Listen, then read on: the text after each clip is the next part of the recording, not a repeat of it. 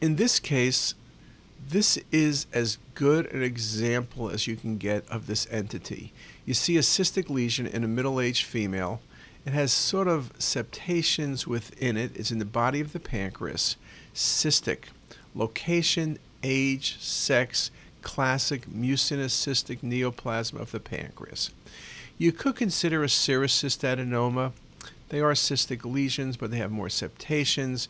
Lymphoepithelial cyst is usually eccentric, and a SPEN tumor is a younger patient and has more solid components typically.